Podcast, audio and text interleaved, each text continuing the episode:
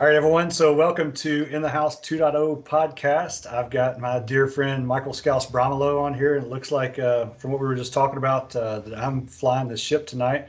But luckily, I've got incredible co-pilots because we're out here in some uncharted water. There you go, some Carlsberg. Perfect. Liverpool champions, love it. But so, y'all, we're right into actually being able to watch some footy. It's getting ready to come up in person. Stuff is happening. We are knocking on the door. We are. And for the first time ever, we will have a professional women's team here in Louisville with Racing Louisville kicking off the Challenge Cup on April 10th. And I can think of no two other people that would be better to join me and Scouse on this than dear friend of ours, Mike Watts. Mike, thank you for joining the show. I am definitely the undercard for this. Casey!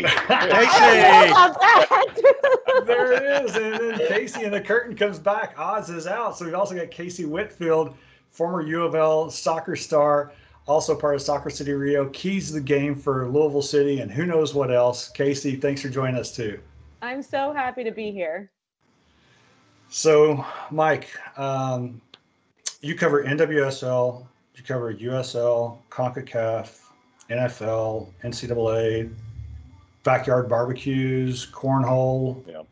What else is on your tab right now, man? You know, it's funny. I don't even put the backyard barbecues on my resume. I don't know how you found out about that, but that's also true. Yeah. No, I've been lucky. It's been a good off season. The Knicks are good. So when you work for MSG and the Knicks are good, that's a win. And obviously I know who the best PA announcer is who works on Lou City games and ain't me, but that's all right. It's all good. Now that he's moved to superstardom, I'm glad he remembers us little people, Lance, but, it's whoever calls, this voice is for hire. Here we are. And Kenny, the check is in the mail for this, right? No, brother. I appreciate you jumping on here again. I know we've been trying to work this out for We actually started talking about this about 8 weeks ago because your schedule's crazy. But we found the time, and we did before Casey, who is Casey. We appreciate you being a frontline worker. You truly are. You're out there helping the kids. They're getting back into school. They're off NTI. I know a lot of my family are teachers, and thank you for doing that. And I know you're probably wore out and ready for a little spring break. Definitely ready for spring break, but I mean, I love working with kids. Like I said before, I would much rather talk to kids than adults just because they're way more fun. And the stories they tell you are amazing. But being in person, you know, is definitely has its challenges, but it's been so rewarding to get to kind of help these kids through this time. So Casey, back to you on that. So now you've moved to, you know, the Soccer City Radio that we've all been a part of. All of us on this podcast have jumped on Soccer City Radio, different parts, with our good friend Lance, and then we got Jeff Greer taking over. So you've got a new little arena on Thursday nights now that you all are doing, as opposed to the Saturday mornings, which was kind of like the Saturday morning pump up preview. Thursday nights, how do you think that's going to work out for Soccer City Radio? I think it's going to be amazing. And the reason why is because on Saturdays, we couldn't really have as many players, coaches, things like that on because it being game day or they were traveling or things like that. But now with it being on Thursday, we've been able to already have both coaches on. We've been able to have Brad Estes on. We've got some players lined up, you know, in the near future. So it's going to be really exciting for fans to get to hear from the players themselves and kind of get a little inside scoop on what's happening with the teams. So, Mike, so now we have both Louisville City and Racing. So we've been so keyed in on just a game at home every other week. Now it looks like we're going to have a game every week. And how are we going to be able to handle this? This is just too much hormones, too much. What's going to happen for us? Because, you know, Louisville City is like in the men's side for the USL is one of the biggest supporters groups there is. And now you can't imagine it'll be anything less for the women's team. Do you see Louisville like imploding and just floating out into the river somewhere? Yeah, something like that. I mean, you know, if you really sit down and think about it, it's probably 30 games. If, you know, you were a baseball fan and you were going to see the bats, I mean, 30 games is, you know, standard fare. It's really not that crazy a number. So to support both sides, you know, to similar effect, you know, obviously everyone has their own taste and ability to come to games. And I'm sure hopefully someone in the city's watching when we're on TV, but or on radio, if that's what you're into. I get that. So no, it's It's been such a good city for the game. It was so overlooked for such a long time. Casey, I know you played at UofL. My brother-in-law was the captain of UofL's soccer team back in the 90s, and he always knew what a great city it was. It's ready for, you know, it's ready for the big leagues. The stadium's there. The NWSL comes. The championship side is as good as any in the league year after year. Like, this is real deal, man. This is it. This is crazy, Scouse. So in about 6 hours and 22 minutes, it will be April Fool's Day. And yes, right following that up, 10 days later, me and you and our ugly mugs are going to be sitting behind the goal, yelling at the keepers. And before I, because I got to ask this question, I'm going to Casey real quick. Sorry, Scouse. From playing at a high level soccer, and is it okay for us to harass the female keeper? I mean, I don't see why not. They want to be treated just like normal athletes as well. That's I mean, we got yelled at. I got yelled at on the field and stuff, and I always thought it was really funny when the fans were yelling at the keeper. I would sit on the field laughing because I just thought it was hilarious. But, I mean, I don't see the problem. I mean, I would not say anything too horrible, but, you know, if you were going to yell at the men's keeper, why can't you yell at the women's keeper? Yeah. So this is a wrap for this podcast. We'll stop right there. We're completely good in Scouse's house. Continue as we always have been. Oh, yes, Scouse's house will continue because, you know, there's no reason why we shouldn't harass their goalkeeper because, you know, the thing is I want them to have butterfingers and let a few goals in. Mike, what's your take on that? Put really simply, it's the best athletes on the planet are in the NWSL. Like, you are going to another professional soccer match. Chant, drum, smoke, you know, the whole 9 yards. Like, they are absolutely deserving of the heckling and the cheering and the everything. The fans in Louisville, I'm sure so many are ready for this, but once you see this league in action, it is awesome. It is such a competitive league. It is the supporters are outstanding. The banter is legit. So, like, show up ready to roll. Like, I have been talking about Louisville as a soccer town in relation to these broadcasts now throughout the entirety of the fall series and the Challenge Cup on CBS All Access and Paramount Plus. Don't let me down. Bring the heat. Bring the heat. These girls are tough. Would we do a thing like that? Scouse, on a scale of 1 to 10, where are you at ready to watch footy and welcome this top level team to our stadium? Well, see, the thing is my dial goes up to 11. It doesn't go to 10. It goes to 11. Okay, so I'm there, you know, because I still remember the days where you know, this was a barren wasteland for football. And I used to have to go down to the bookstore over at St. Matthew's Mall to go get a week to 2 week old newspaper just to find out what Liverpool did last week. Yep. So now with, you know, every time I turn the TV on, there's a football game on. And, you know, now, you know, I don't have to sit at home or watch it on the TV. I can go to the Lynn Family Stadium. I could go to the Lynn Stadium. I could go to Balmain and watch a live football game. And, you know, if I couldn't even imagine a few years ago that Louisville and Southern Indiana would be such a hotbed for first-class football. So I'm ready to go. You know, this dial is going to go up to 11. I might even just scratch the 11 off and go to 12. So we've got a lot of people listening to this podcast that are everything that, you know, that Evan and Andy did before, like kind of creating this podcast back starting 4 years ago. I was kind of just bring people into the soccer community here, and everything that Scouse and I are trying to do is just make it even more so, not just Louisville City, not just because now racing's here, but also talking about the different colleges and the high schools and academies. Which had a great academy podcast last week. Let's get right into the Challenge Cup. I did not realize the Challenge Cup when the thing came out, that was the announcement. I thought we just got lucky and we're part of the Challenge Cup. I didn't realize that it was all 10 teams, and that just shows where I think we're all in the same voyage together. So Mike, Challenge Cup. So it's all 10 teams. It's East and it's West. We're in the East. 5 teams on both sides. Round robin play.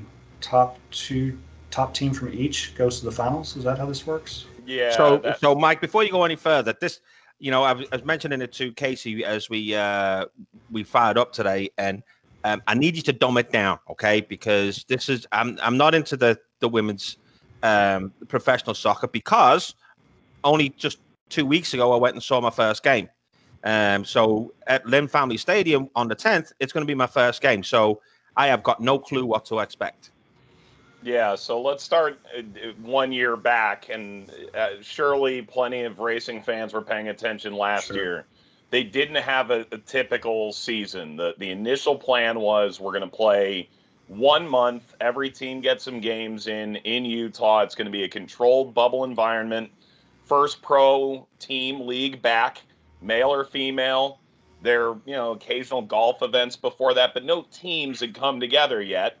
And the NWSL proved it was possible. And the Challenge Cup rated exceptionally well on CBS.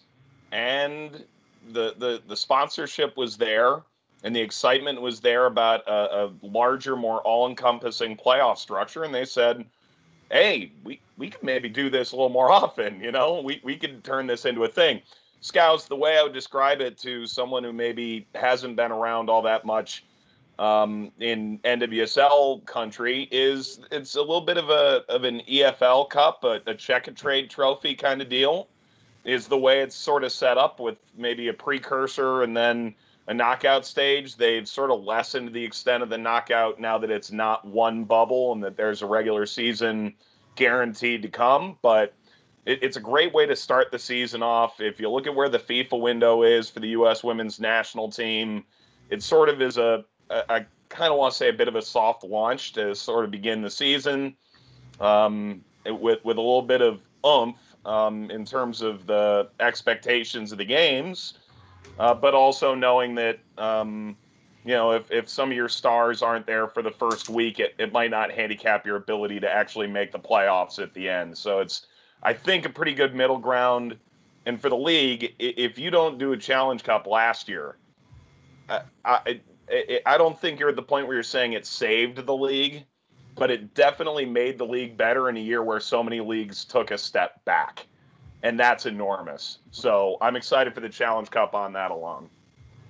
Yeah, I'm excited for it too. And I think I overheard this. I think it was on Soccer City on last Thursday night, and I know the fans here have got really, really high expectations. Super high expectations, because you've got Louisville City, and they've been into the playoffs every single year since the inauguration.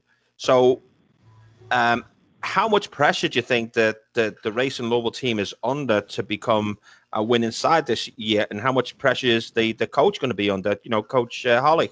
Yeah, let's start with the obvious. The nature of these two leagues are drastically different. When you come into the USL Championship, for one, you've already got a bit of history with Orlando, with James O'Connor, and there's sort of a winning tradition that was naturally built into that team when they arrived. So there's that, but also it's more of a free-for-all for talent in the USL Championship. In the NWSL, the allocation is such that while there are allocated players that are currently part of the Racing Louisville system, doesn't mean they have to come, and as of now they aren't. And beyond that, every team has 2, 3, 4, 5 of the best players on the planet. The Leo Messi of women's soccer is in our league, to put it really simply. This is La Liga. This is the Premier League. The NWSL is the class league. So it's just important from day one. It's a really competitive league. Every team has an advantage. It would be, I think, a bit foolish to think that you're in a position where you can start as a expectation of Eastern Conference Championship game every year. I don't think that is the expectation, but any fan coming in with that, I would temper it a little bit, just purely out of how we've seen expansion teams do in the past. So it's somewhat like what I'm hearing from you. It's almost like the NFL. The NFL has done a wonderful job of making sure that there's at least on a bell curve side that, you know, the top 40% are going to be available every year to compete again, where it's not like Major League Baseball, where it's just no salary caps and it's always going to be the Yankees, the Dodgers, the Angels, the Red Sox. It's not going to be a situation like that, especially with these new expansion teams coming on. We got, what, one or two more expansion teams coming on in the next 2 years that we've got to start protecting players for, and it may have affected the way that JOC and Holly had to look at who they were going to draft and who was going to be available in a year or two. Is that correct? Yeah, so that's part of it, but even take a step further. In the NFL, when you have an expansion draft, and as a native Clevelander, I can say I remember 1999 decently well enough and how bad that was. You get the number 1 pick, and that's great. You turn it into Tim Couch. That's not great, as it turned out. Sorry to Kentucky. But there was no offensive line. You got killed. It wasn't his fault. You're right. But your best player is a rookie, and all the expansion guys you brought in are theoretically mid to lower tier guys, and you really, that's starting from scratch. The level in this league from 1 to 18 on every roster is such that Louisville went out and got quality players in the expansion draft that I think any team would have been happy to get.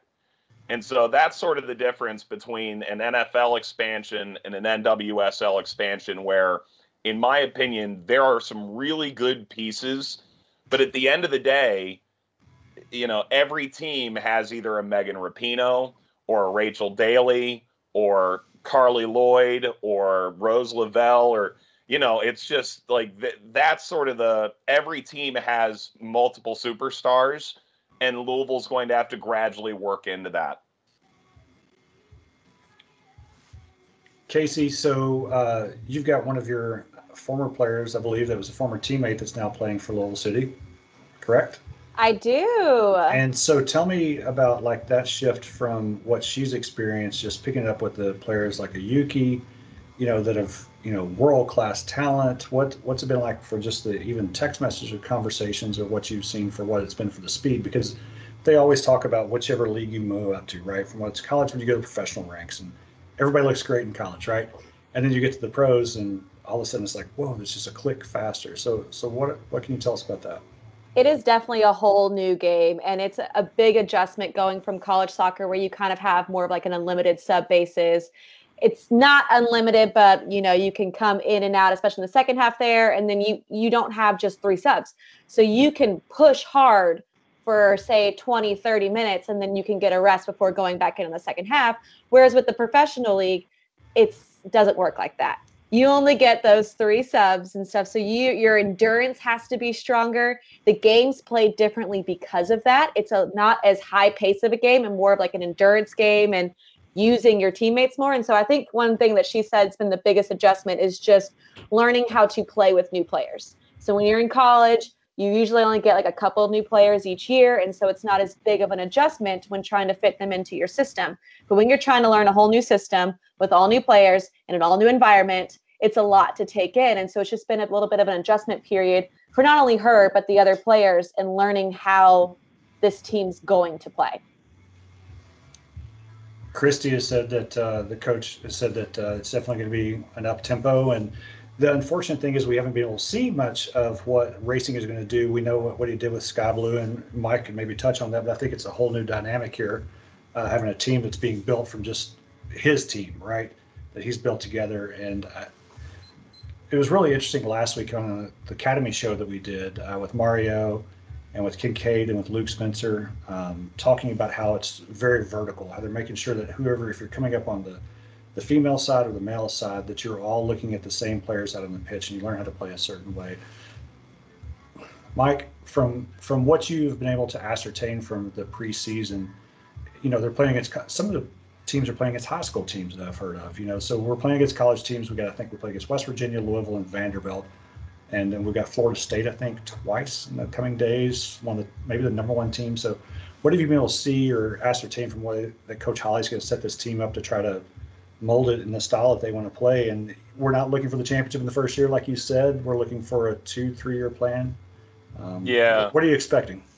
Yeah, it's the results for one are good. I mean, this wasn't a joke of a schedule either in terms of who they put on. It, you know, sometimes you think, okay, would it be more valuable to play other NWSL teams? And you have to consider, you know, the locality of it and whether or not you want other teams to know what you're doing. All these coaches talk. I mean, everyone knows. There's been so little video. The highlights have always just been the last touch of a score, right? Yeah. Like, that's very much on purpose. Right. Christy doesn't want you to know what they want's going to look like. And I'll probably, let's just do it now. I will be calling the opener on Paramount Plus, and I will, ask so that I don't get totally blindsided with a formation or how they're going to play. But if you think back, I had some of Christie's games at Sky Blue. You know, there was an element of being, you know, maybe not the best offensive team. They did play a ridiculous tempo. They did have, brace for this, the best goal scorer on the planet, you know, potentially in Sam Kerr. So, you know, they were able to play a certain way. How that now navigates with this roster right now and what's the best way to compete, or are you trying to set your style for the future regardless of result? You know, even in the Challenge Cup, it could be different than the regular season in the mentality of it. You know, if they go and play up tempo and just get smoked, you know, maybe the regular season they dial it back a bit and say, let's see if we can get some results strung together. That's not really Christie's policy. I'd be surprised on both counts, but I think you're going to get your money's worth. The Florida State preseason games are going to be very telling. That Florida State team is loaded, and that's nothing against Vandy or West Virginia. Florida State, year in and year out, is a top five, if not the front runner for the title. So, you know, and they, you know, did they win the ACC against North Carolina? I know they played in the final there.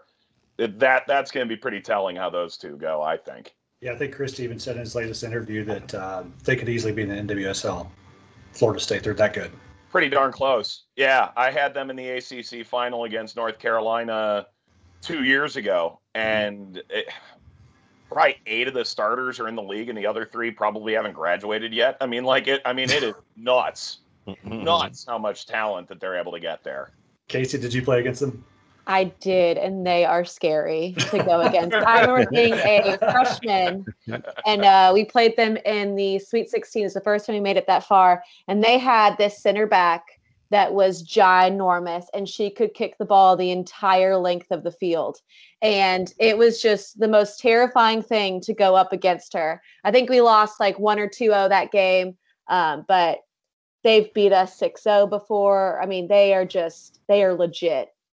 So going into the next few games, who are some of the players that we're going to watch out for? Because I know coming into the Orlando game, you know, I'm not that much into to the game, but you know, there's some pretty decent names on there, like Marta.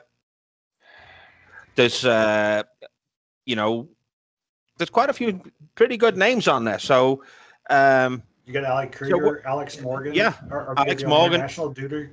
Yeah. So, you know, what are we going to expect from some of these players on these rosters? Well, let's start with this.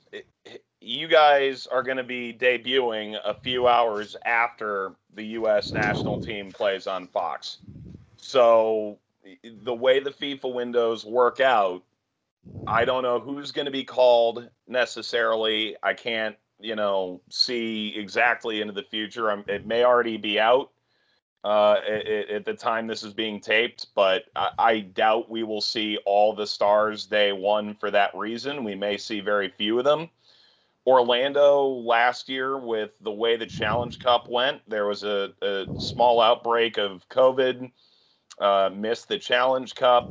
By the time they came back from the Challenge Cup, pretty much every player who wanted more playing time was loaned out for the fall series. So to an extent, Mark Skinner hasn't had that team together in a year and a half the same way Christy Holly hadn't had this team together at all. So it's going to be a unique opener in that I think both sides are going to be trying to find themselves a little bit. And, you know, Casey, I'm sure you know as well as anybody the caliber of players we're talking about on the roster. It's just we may not see them, right? I mean, Orlando is like packed with players, like current players, previous players. They are just packed with star players. I think it's just going to be interesting to see, you know, like you said, they haven't really played together in so long. So how are they going to mesh on the field after being apart, missing a lot of last season? I think it's going to be a really good game. Both teams have something to prove, and it's just going to be who wants it more that game. And actually, I'm looking at the roster right now for the U.S. national team's games overseas. And Alex Morgan is the only Orlando player that's on that roster that they're taking to France. Is that because she's too scared to come to Racing Louisville and play? That's it. Definitely, that's it. Yeah, I'm sure it is, because I know she's saying, oh, shit, Scouse is going to be in the stands over there. He's going to give me a hard time. I'm going on international duty. I think that's what we should go with. That should be the story. Yeah, and that's my excuse, and I'm sticking to it. There's the headline. We have it. So, you know, I'm just looking round down this this roster right here for them. So, do you know any of these players on this list, Casey? Well, Ashlyn Harris was a U.S. national team goalie. Then you have Allie Krieger, who played. You have, let's see, Sydney Leroux, who's played, Alex Morgan and Marta. I mean, that right there alone. Ooh. I mean, especially those forwards. You look at Sydney Leroux, Alex Morgan, and Marta. That's a scary front lineup running at you there when you're brand new to the NWSL. I don't think I would want those three attacking. Yeah, and from the players who've been around the league for a long time, Carson Pickett in Seattle has had a really good career and came to Orlando a couple of years ago. Meggie Doherty Howard has been in Washington and is the engine of that midfield. I actually think that is a sneaky good glue piece for them. It's just such a loaded midfield and a bit of a case where you already have Andy Sullivan and they do so many of the same things. So it didn't make sense, perhaps, and Meggie played at Florida, so sort of a natural trade. Gunny Jan's daughter in Utah is just constant energy in midfield. This is a filthy roster. It's just they've consistently underachieved is ultimately what you have to look at. I mean, they're the Indy 11 of the NWSL, and that the roster, you're like, wow, they should be in the championship every year, and they're never there. Yeah, but the thing is, if you compare with me to Indy 11, that's kind of fighting talk right there. Yeah. What have they done to deserve that? We've started having the Indy 11 players jump ship and coming down south. It's interesting, right? So you look at the roster, and then you look at the results, and those are two different things. You know, because you know, I'm looking at the the statistics from the last seasons. You know, the 9th, the 3rd, 7th, 9th. You know, with a roster that loaded up, I'm surprised that they haven't done better than that.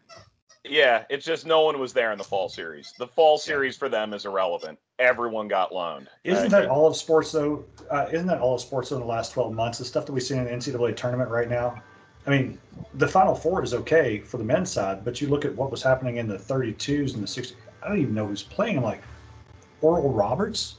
What? Show some respect. Show some respect. Smith was great. I was like, where's Pepperdine? Give me like an old school, like really good, like run to the 32, like in 1996. It's so COVID.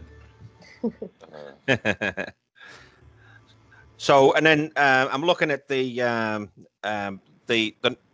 North Carolina Courage roster and what they've done, and they have they've done some pretty good stuff. NWSL champions 2018, 19, runners up in 17, and then the second one up at at Lynn Family Stadium later in April.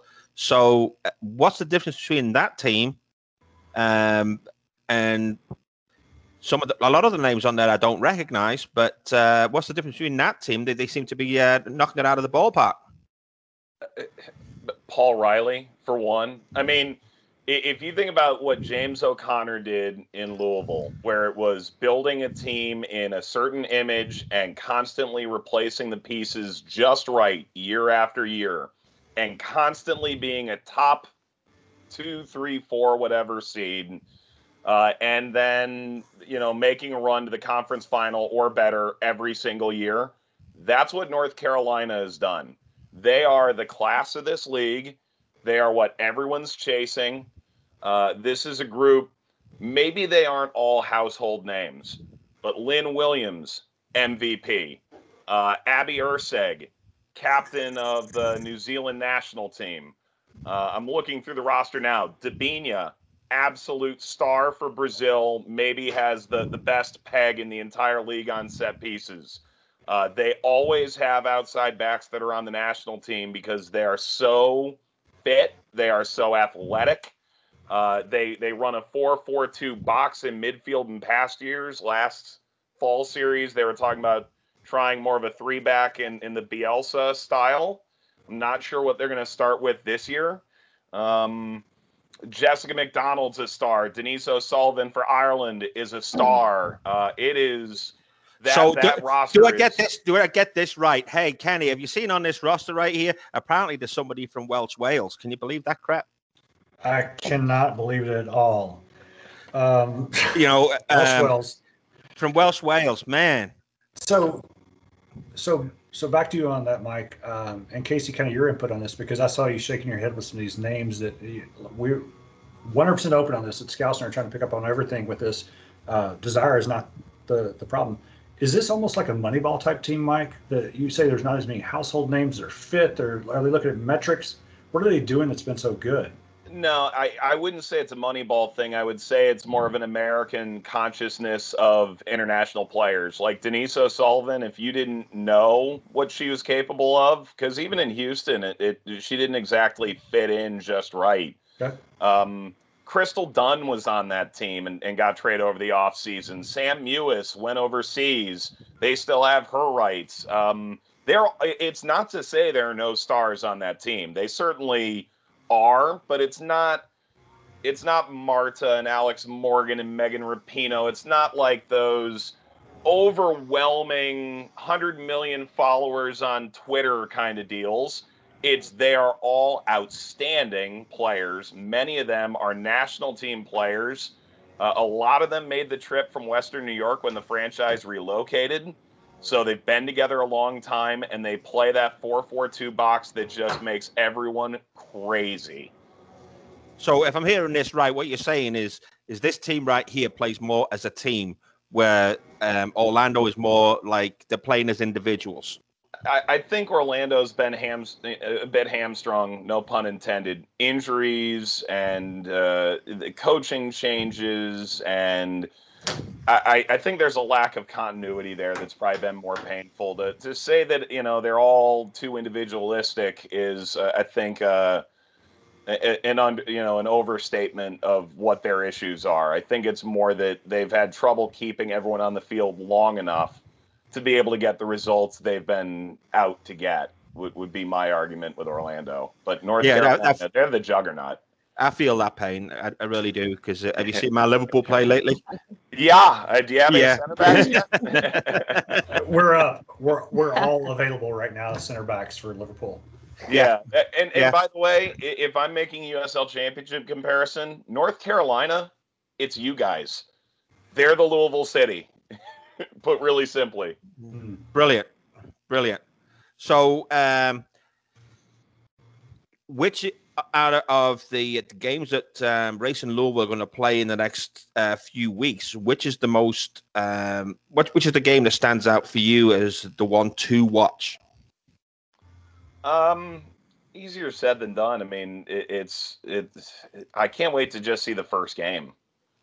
Me and you both. Yeah, I mean, for me, that's that's going to tell us a lot. Sky Blue, personally, I hope I'm calling that game. I always love a good revenge story. Sure. Washington has a ton of really good players. There's not one game in that four-game schedule where you're like, oh, this one's a dud. I don't think that exists, and I think that's sort of the glory of this league. There is no Sporting Kansas City, too. I'm trying to relate this to the locals. I love it.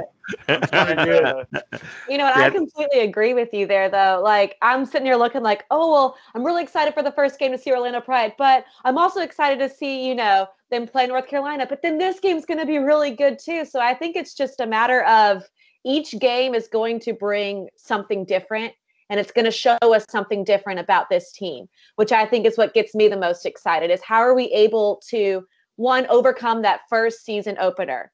And then how are we able to scout out the team, see how they play, and change our style based on, or not change our whole style, but just make adjustments based on what other teams are able to give us. And so it's going to be really interesting to see in this quick turnaround of games. I mean, so we start the 10th, and the last game is the 2nd. So there's only a little bit of time in between. How are we able to make adjustments? How are we able to grow each game? And what is going to be different from first game to last game for us? So we saw in the draft where we took 6 forwards. Yeah. I think that says a lot. And you kind of go back to the Sky Blue reference that you made earlier, Mike. Casey, I don't know if you can put together some of this, just looking at it from a roster development. And of course, it's changed as a touch, but when you look at it, it's forward centric. We'll call it that. I'm not sure if we're playing like a 2-3-6 or what are we playing? 2-3-5? What are we playing here? What are we going to do? What's it going to look like when we come out for Orlando? If you had the keys to the game, Casey, and now you're here, and keys to the game is Casey's thing, right? I mean, nobody else can do the keys to the game. So when we've got picking 6 forwards, we're definitely not going to be playing it out from the back, just hanging around, see if we can pass it around, going old school, like Italian soccer league stuff, or actually what the special one Jose has done, which is absolutely destroy Tottenham's forward movements. So what are we doing with 6 forwards? I almost see them playing in kind of a 4-3-3 with the outside backs being extremely active. And so one thing I think that we're going to see a lot of is those outside backs getting forward, making runs forward. They're going to be the ones crossing in the ball. You're going to see a lot of dynamic movement. And if they play the front three within the front three with interchanging runs, you're going to see that attacking midfielder slip in behind that front line. So they kind of come in undetected from the defense. But I think the biggest thing that we're going to see is just balls to the walls attack. And it's going to be all those outside backs running forward, especially with you're trying to prove a point. You can win a game by scoring a lot of goals, and it doesn't matter how many you get scored on as long as you score more. So you can't win if you don't score. Exactly. So, I mean, I really think that it's going to be a fast-paced, attacking mindset kind of game. So I saw one of the interviews with Christy and got back with him, and he was talking about, he said, look, some of the people that I've even drafted, I've had to have conversations, this may not be for you. We're going to ask a lot of you physically and mentally. And I think that aligns a lot with kind of the things that we saw with Coach Hack, because when we're trying to look at this thing vertically, right, to make sure that the academies are kind of grown the same way, one of the things that Hack was very excited about with Lynn Family Stadium is it was wider. We had a little bit more room to get out 100%. Wide, as opposed to the turf monster with the old Slugger Field, where everything was very narrow, and it was at some points it looked like you were playing like in an indoor league. So, Mike, back to you on that. What can you take off what Casey said and with the draft and what and are there threats for us to give to Orlando? I know that we it's preseason, but this is our first foray into this. So, what can we look for in this first game? Yeah, and Casey, I could not agree with you more, because when I look at the roster, I see Emily Fox up and down the line constantly. I could see Addison Merrick, based on what I saw in North Carolina, constant. The way you described the attacking midfielder, Lauren Malay, same deal. I mean, 100%, I see them trying to play the way you're describing. they may be his center back or two short. I sort of want to see how that progresses. It's so much of this is going to be who's actually available for the first game, especially for Orlando. And now that it appears I don't know what Brazil's situation is during that break with Marta, but this isn't the fastest Orlando team.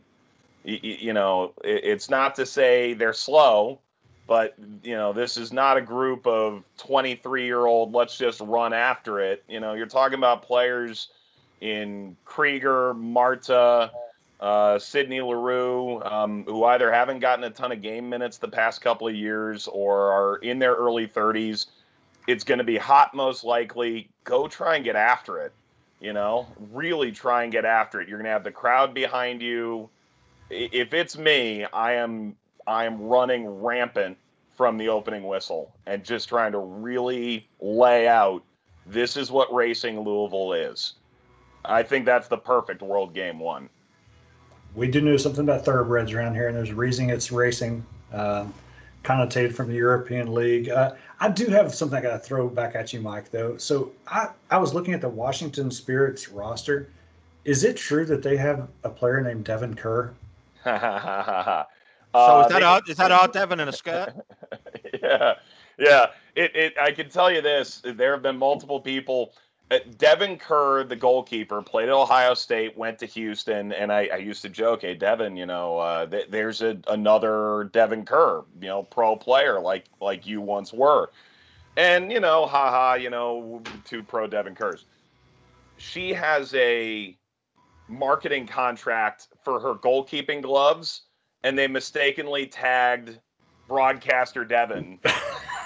Going see Devin Kerr in our gloves. So Devin, it finally crossed over. He doesn't sell. He's got so many other commitments.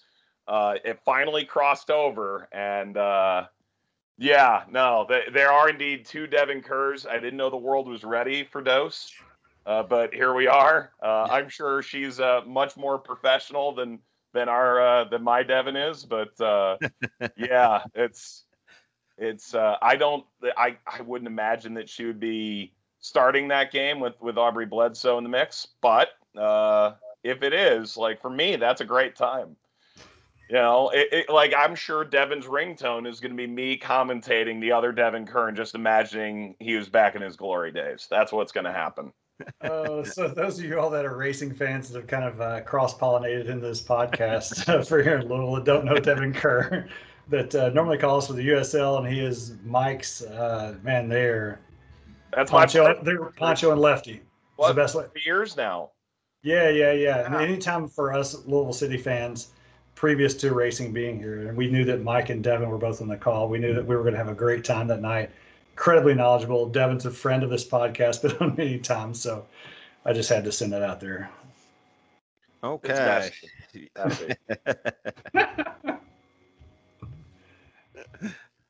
So we've got we finished the preliminary round with Sky Blue. I've heard a number of people, even on the Equalizer podcast, kind of predicting Washington to maybe coming out of this thing as the heads up from the East, maybe with Portland on the West. But what can we expect out of Christie's former team, Sky Blue? Hopefully it's another year of progression for them. I think so much of this, the last year and a half, has been, can we reset the professionalism of how we treat our players, of the standards of our team, and get that stuff right. I think that's sort of step one. To say that, moving into the Red Bulls training center for their practices is a major improvement, the same way. And again, I make these comparisons to more speak to a Louisville City knowledgeable audience. I've gone to Lou City practices. They were on a public park, and now they have a building, a big building with multiple world-class fields, and it's different. And it should be the expectation for professional players. But it wasn't at Sky Blue for a long time. So Elise LeHue comes in as the general manager. They bring in some really good vets. Freya Coombe, this is a big year for Freya. I really like Freya. I think she's knowledgeable. I think she's level-headed. I think she came in as the right person to try and steady the ship.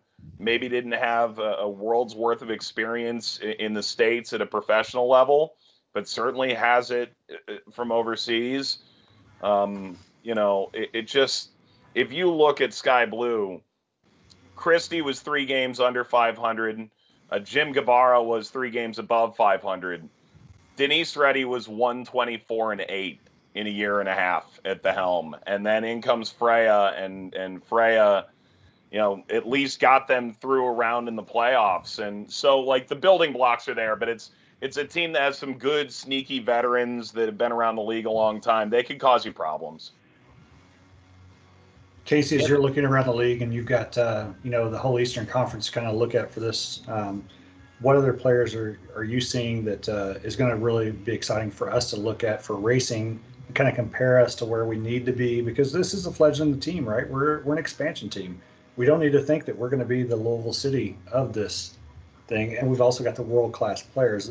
100%. I think we're going to get to see tons of talent. I think the player I'm probably most excited to see out of all of these games is Lynn Williams. I love the way that Lynn Williams plays. I think that she just kind of has really earned her spot, not only in North Carolina, but on the U.S. national team. She kind of came in when Alex Morgan was having her baby and really stepped up.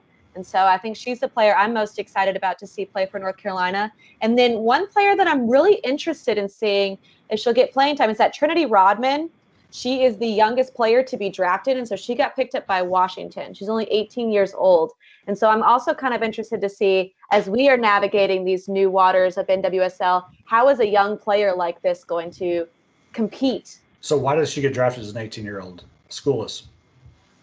She just declared for the draft. So she just decided to bypass college and go to the draft. And with COVID, the Pac-12 had such a they didn't play very many games, did they? Yeah. In the fall, they didn't play any in the fall. Right. So the only conferences in the fall that were going were the ACC. Did the Big 12 play at all? I know the American did, and I know the SEC did. That's it. Yeah. So I think there was just so much unknown that she just decided to put her name in the draft and try it out. And she's got a very talented resume. And so I'm excited to see her play out there. And then obviously I'm excited we're not going to get to see Alex Morgan play. That's because she's too scared. She's too scared to come play. She's too scared to come to Louisville. I am not part of that conversation. I'm going to get dragged into this where it's like, you know, commentator says Alex Morgan scared playing Kentucky. And I'm like, no, I didn't do this. No, she's too scared because Scouse is going to be in the stands. Yeah. Well, and you know. I still haven't got over the fact that she went and played for Tottenham Hotspur. Who on earth goes, I'm going to wake up and I'm going to go play for Tottenham Hotspur? Well, nobody does that. She wanted to give you some points in the standings. So, you know, it's the tough thing is in the Challenge Cup, Lynn Williams is on this European trip. Kelly O'Hara could have debuted for Washington, instead is on this trip for the U.S. women's national team. If you don't see them now, the league is small enough. Every player will eventually play this year at the stadium that you're looking for. You know, God willing, no injuries or you know, during the Olympics. But, you know, the league is small enough. It's not like, again, the USL where the Western teams, you might see one or two teams this year. But, it used to be you didn't see any from the West. But you will see everybody, which is the positive, I think, of the league. Yeah. Now, one of the things that I'm really looking forward to is, just like in 2015 with Louisville City, is actually getting to know all of the players that we have on our roster. Because right now, you know, I look at our roster and, you know, I don't know who they are really. And at the game that I saw just a couple of weeks ago, some of the players that really stuck out was Yuki, you know, she was out there on the left-hand side, and her pace was pretty fast, you know, and she was running down the left-hand side, and I saw Savannah, and also the goalkeeper that we've got,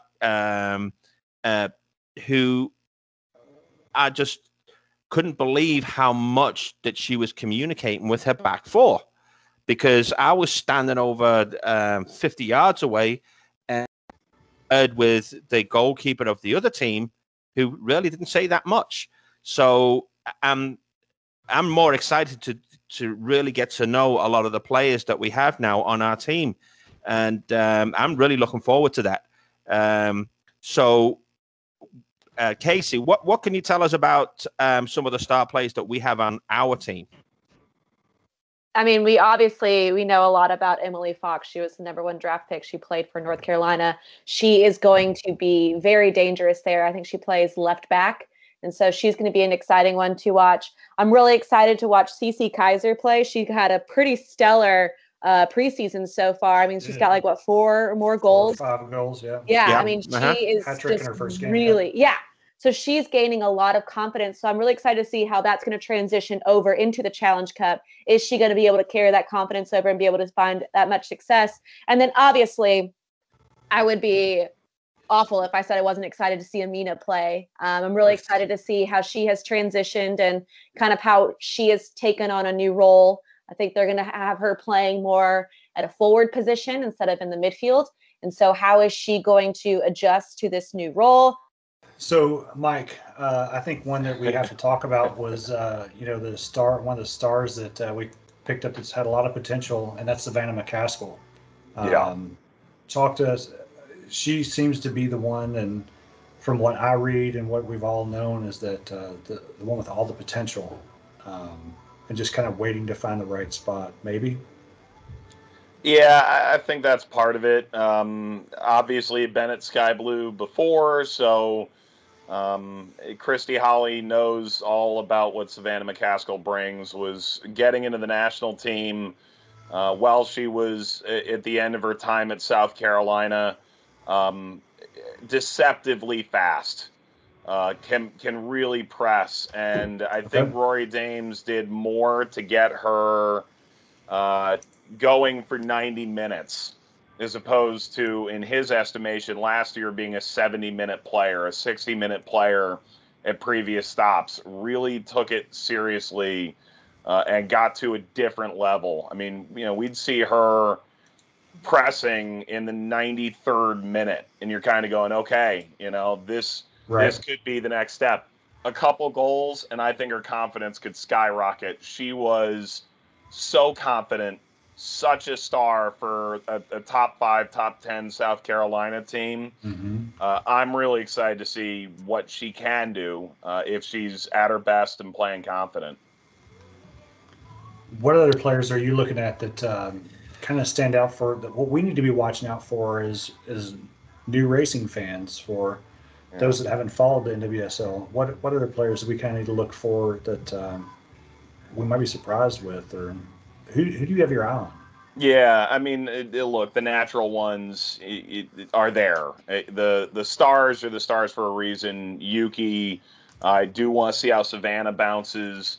I've had Cece Kaiser's games for SCC Network for the past few years, so I know her work really well, and she did a tremendous job of being sort of the lone focus to then sharing that spotlight with Channing Foster and adjusting her game. Loves to get after players 1v1. Matt Mott does a great job with that Ole Miss program. You know, Emily Fox, can you accentuate her biggest values getting up and down the line? And obviously, I think has a talented future within the national team. Maybe the players you don't know as well. Paul Riley told us all last year, Lauren Malay is there. You know, if they didn't have the most talented 4 midfielders as a group in the league, she would have gotten a much bigger chance earlier, perhaps, to really step in, but they're really, really high on her in North Carolina, and eventually you have to make decisions about who to protect, and so that's sort of that. So I'm excited to see what she does, but it's going to be different not playing in the box. She's going to have to figure that out a little bit. Saw Taylor Otto at North Carolina a few times. All Ants and Dorrance told me about her is her ambition is second to none. So I'm excited to see what the second round pick can do as well. Okay. So, Kenny, what else have you got?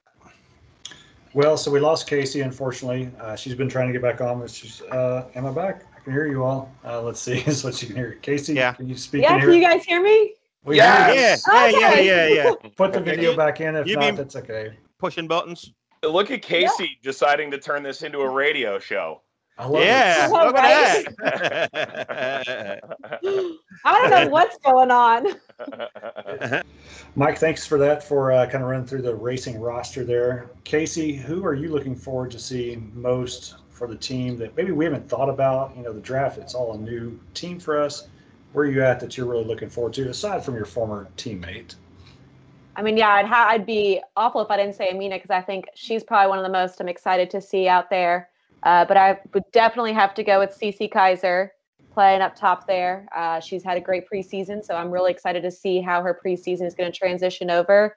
In the midfield, just like Mike said, Lauren Malay, I think she is going to be very important for us, and kind of already having some experience and really taking on a leadership role. And then in the back, obviously, Emily Fox. I think she's going to be exciting to watch, to see kind of what level she is at, and see what it takes to be a national player, because she is made it to the training camp and stuff like that. So I think it's going to be excited for fans to see her level of play and how talented she really is.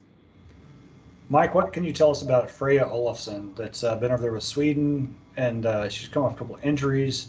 She may be having international duty, so I'm not sure we're going to see her in the first one. I haven't seen the rosters yet for the first game or two. What do you know? Yeah, played at a high level. If you think about some of the players, they're maybe looking for a more expanded role, or looking for more minutes, or maybe right on the verge of making a roster. A lot of American players will make their way into Scandinavia, so I think the level of Sweden, she played in Norway in 2019, is pretty well known, played all the way through the Swedish system.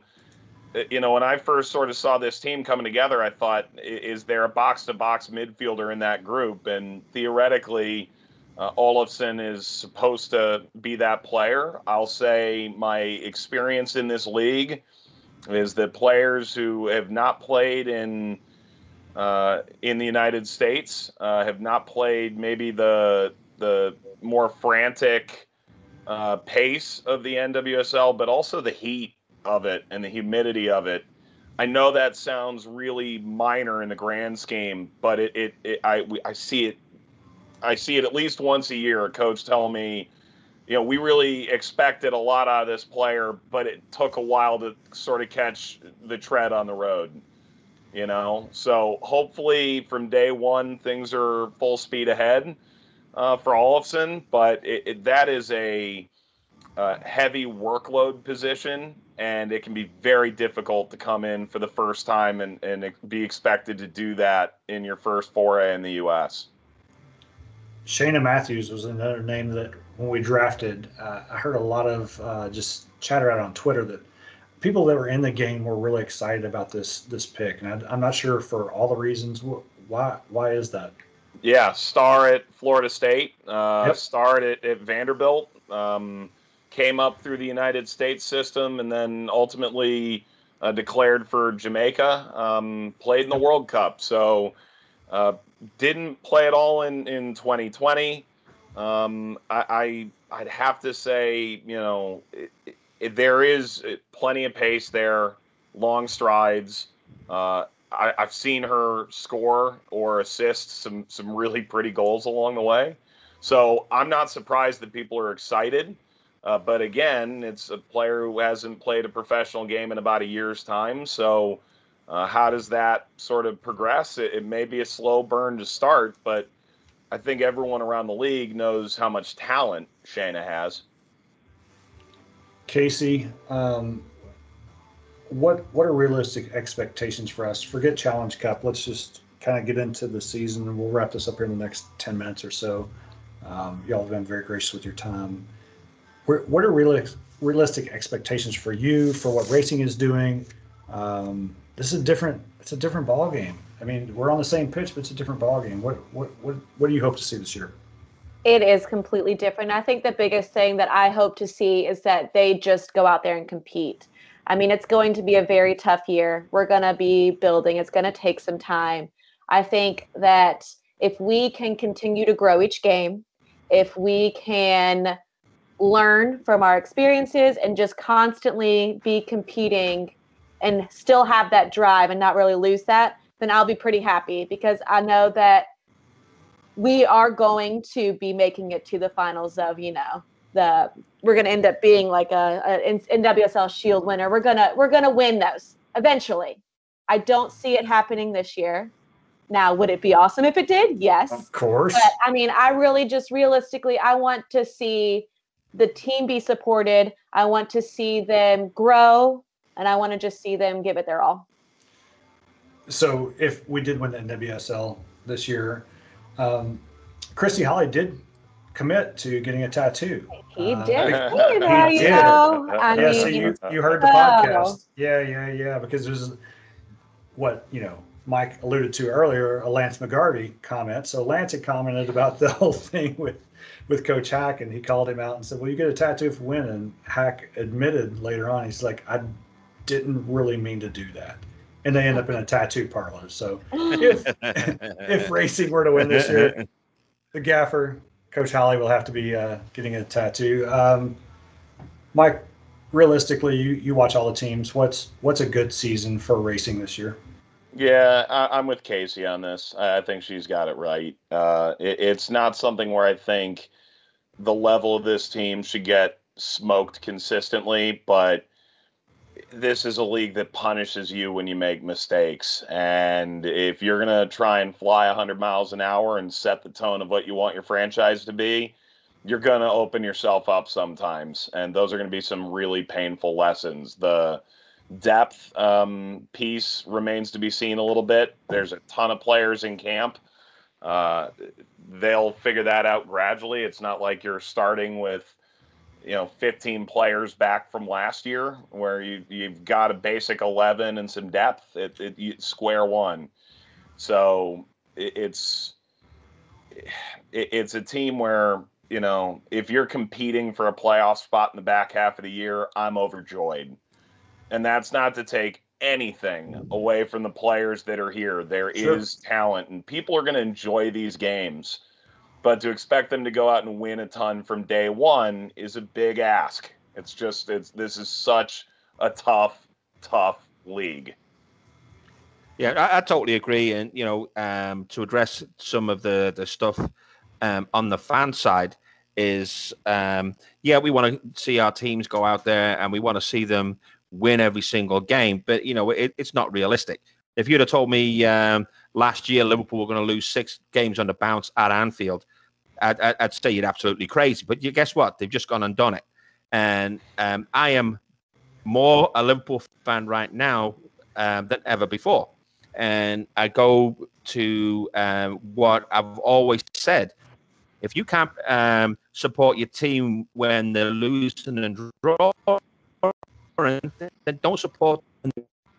Going to be there for the long haul, and they're going to lose games in this season, but that's okay. I'll be there, and I'll be standing right behind you, and I'll be right there behind the goal no matter what.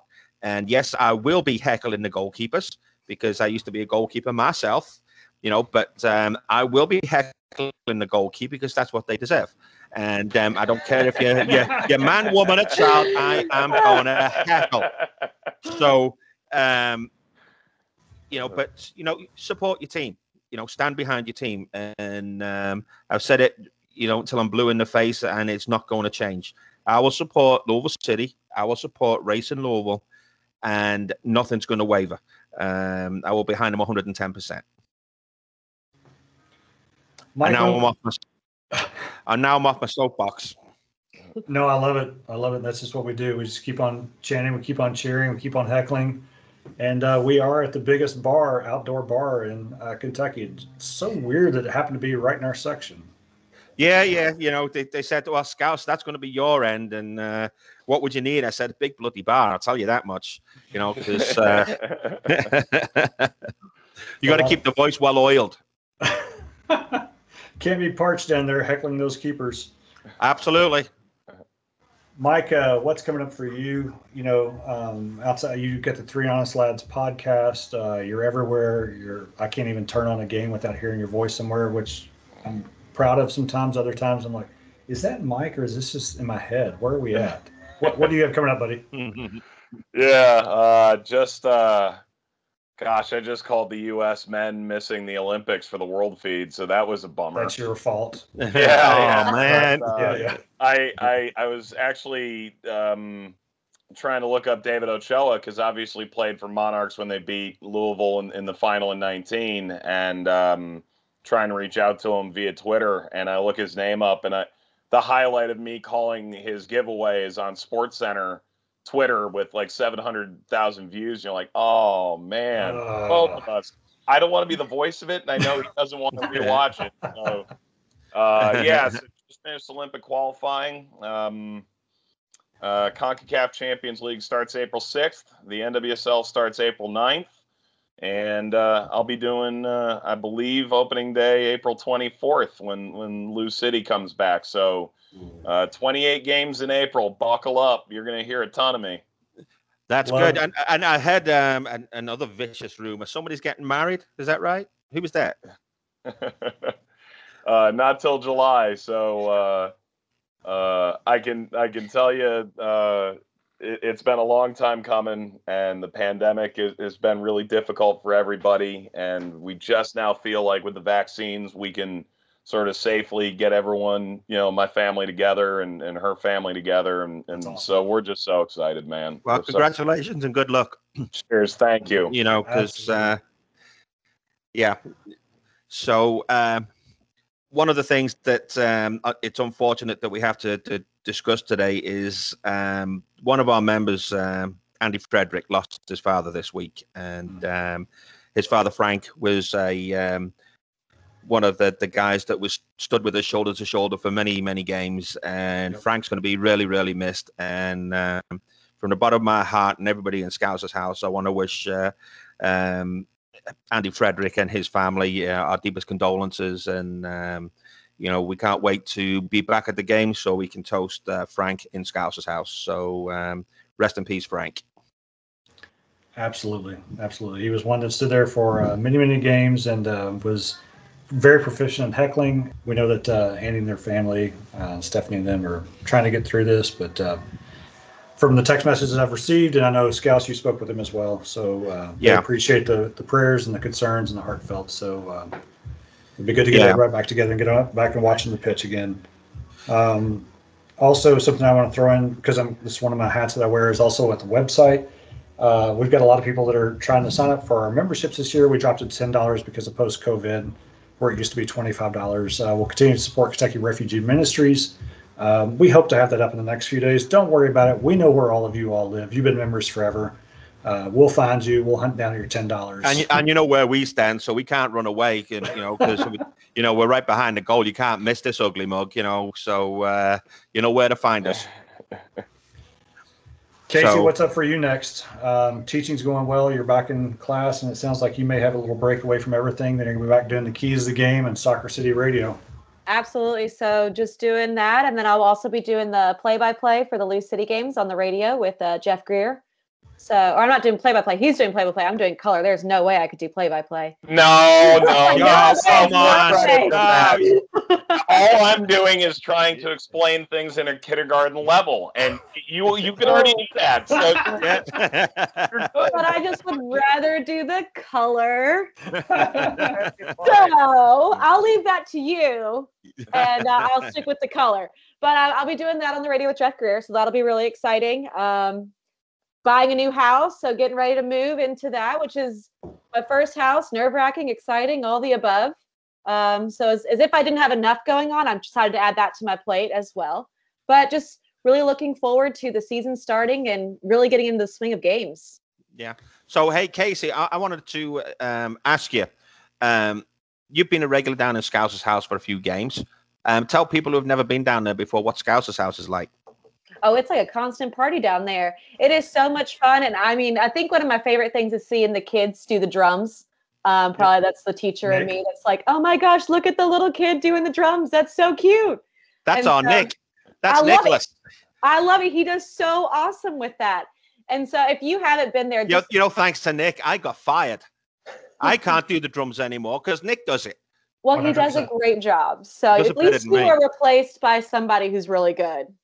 Yeah, yeah, and he's there every game, and he's beating the crap out of those drums, and you know, he's even got the some of the goalkeepers turning around because he deafens them at the corner kicks. Oh yeah, 100%. It is so loud down there, and I love that the angle that you have, and then the goal cam that you have to get to see the replays and stuff. So if you haven't been to a game and you want to watch the game from a really, really cool perspective, I definitely think you need to go to Scouse's house. It's very tight right there. We are right on top of it, and you can't help. Awesome. You can't help but know what's going on in the match. Oh, you get to hear the players.